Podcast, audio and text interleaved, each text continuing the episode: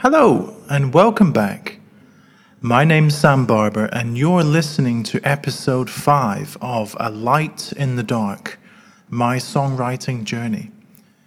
In episodes 1 to 4, I've talked about tracks 1 to 3 from my debut EP, Hope Love Never Dies, and my experiences writing, recording, and marketing the songs.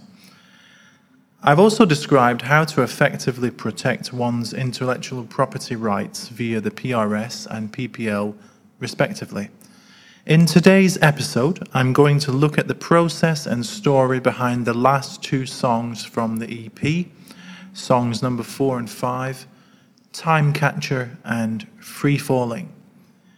As with all of my episodes, I hope that you can take away useful information about the process of writing a song preparing your song for a professional recording, working with a producer in a studio, and releasing your first song online, and hopefully learn from the mistakes I made when doing so. Let's start. Alongside my other teaching duties, I also teach English drama to my primary school students. Up until 2015, I'd relied on reworking classic old children's stories and for songs changing lyrics to nursery rhymes. It was time for a change. Timecatcher was written in late 2015 for a school drama production of my very first original story, entitled The Litter Bug, that I had written that autumn. The story was my first attempt at an entirely original story and I wanted to have an original song to finish the drama off. The writing process was exciting and a brand new feeling for me.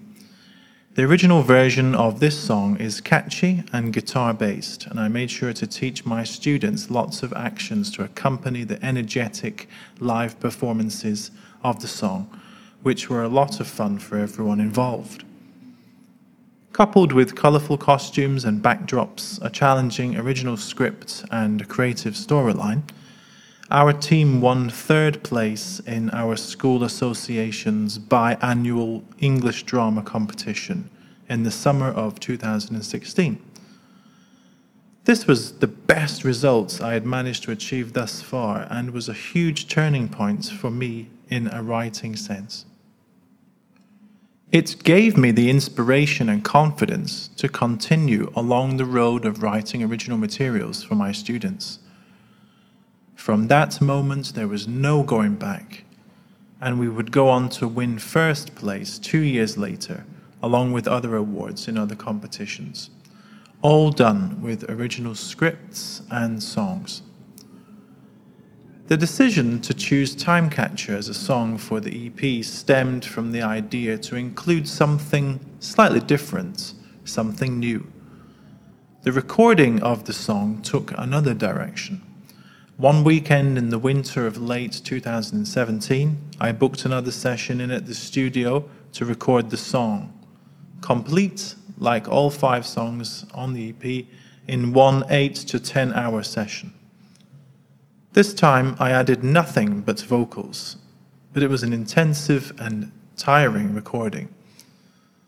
Recorded on a Saturday night after a long week of work, the voice was already tired and I needed many takes and several breaks to get the ones we needed. This is despite the relative ease of the song to sing in comparison with the other four. For this recording, I had handed over more or less complete creative control to the assistant at the studio. I just wanted to try something different than the original version, something with a dance like feel or beat to it. Of all the five songs in the EP, this was the one I took the least time over with regards to production, arrangement, and the like. So much so that when I'd finished the recording early on Sunday morning, I felt like I didn't know the song, that it wasn't mine, like I was a stranger to my own composition. It was a weird feeling, but not altogether incorrect. As I hadn't taken charge or even had any inputs to the overall presentation of the song in the studio, it did feel quite unfamiliar.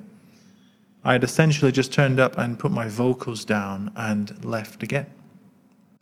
Having said that, the song itself was well produced by the studio, but I didn't have a great connection to it from the start because I didn't nurture or mold it from the beginning. I left it to someone else. Why? Is it because I didn't think the song was strong enough? I didn't like the song, maybe?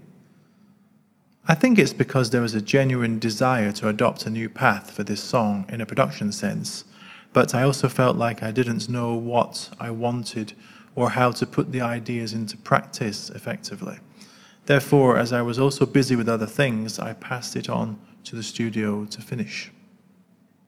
Out of all the songs on the EP, Timecatcher is my least favorite for those reasons. However, what it lacked, it certainly made up for in an educational sense. It was a good lesson to learn that one should never be too busy to devote some time to the production of one of your songs. If it's not interesting creatively to work on, then don't waste time, effort, and money on it. Each song we make is a statement, and after Timecatcher, I decided to always put my best foot forward in a song sense quality over quantity. My good friend, the songwriter and producer Stevie Bull, always reminds me that you only have one chance to make a good first impression. Looking back, in all honesty, the EP would have been better as a four song one, not a five song one. The song perhaps was just not strong enough to carry the weight of a professional recording on its back. Freefalling is the final track on the EP and the oldest. It was written in my tiny flat in early 2009 as I struggled as a kindergarten teacher here in Hong Kong. Not long graduated from my peaceful life as an undergraduate in Edinburgh, and now I was working, living a real life, fending for myself, navigating the realities of life in a megacity in a foreign land still searching for inspiration in my career, and at 26 years old, something to devote my life to. Thankfully, in August of the same year, I would join the Education Bureau in Hong Kong as a PNET or a primary school native English teacher. And my school in the New Territories is where I have worked to this day, 12 years this year. My year of teaching English to kindergarten students was hugely inspirational, and it was there that I began to love teaching and truly understand the idea of enriching people's lives through education. Teaching has and always will be a privilege for me, and Hong Kong remains my home and one of my favorite places. The theme of free falling is about falling in love and is written in a simple folk singer songwriter style with a catchy little hook at the beginning and built around the main chords in D major, D, A, G, and B minor. Somewhat repetitive with a basic melodic structure and slightly pedestrian lyrically, it was one of my earliest original songs. However, I felt that there was something there that spoke of sincerity and I decided to practice and refine it further prior to contacting the studio regarding arrangements and recording. The overall style of the song is simple yet with a catchy hook and chorus, and has proved quite popular, being played on numerous radio stations. Recording the song was fun, and the arrangement was almost identical to the way I wrote it, as I wanted the song to remain simple in its overall delivery. Extra guitars and harmony vocals were added to add greater depth and layers to the song. Some light percussion in the chorus sections added a sense of drama and highlighted the need for a clear difference in volume between the verses, the pre choruses, and the choruses. The song remains a part of my performance repertoire. As mentioned earlier in the series, at the time of the original release of the EP on Bandcamp originally, the 8th of March 2019, I was hoping to make a statement that I was a serious songwriter, and this was my first musical offering. I felt like by repackaging these five songs, which I had released individually over the past two years, this would showcase more succinctly and neatly the varied styles of songs present. Looking back, it was a good idea. However, at this stage, the songs were still individual entities on all the major digital platforms. Therefore, I re released the songs as a package on the 1st of December 2020. But to do this, I needed to firstly take them offline before re releasing the EP v, via CD Baby. It was like I had to take a step backwards before taking two forwards, but it was worth it. Both "Time Timecatcher and Freefalling are arguably not as strong as the first three tracks from the EP, but are important to me in what they represent in different stages of my writing career to date. Freefalling as a song of raw emotion, simple in structure, and one of my earliest attempts at songwriting. Timecatcher, as the first product of a conscious decision to write original drama stories and songs for my students. They also offer a different vibe and style to the EP, which was designed as a showcase of the eclectic genres I had written in up to that point. Job done. To cap it off, as I mentioned in episode 1, all songs from the EP were quickly registered with the PRS and the PPL.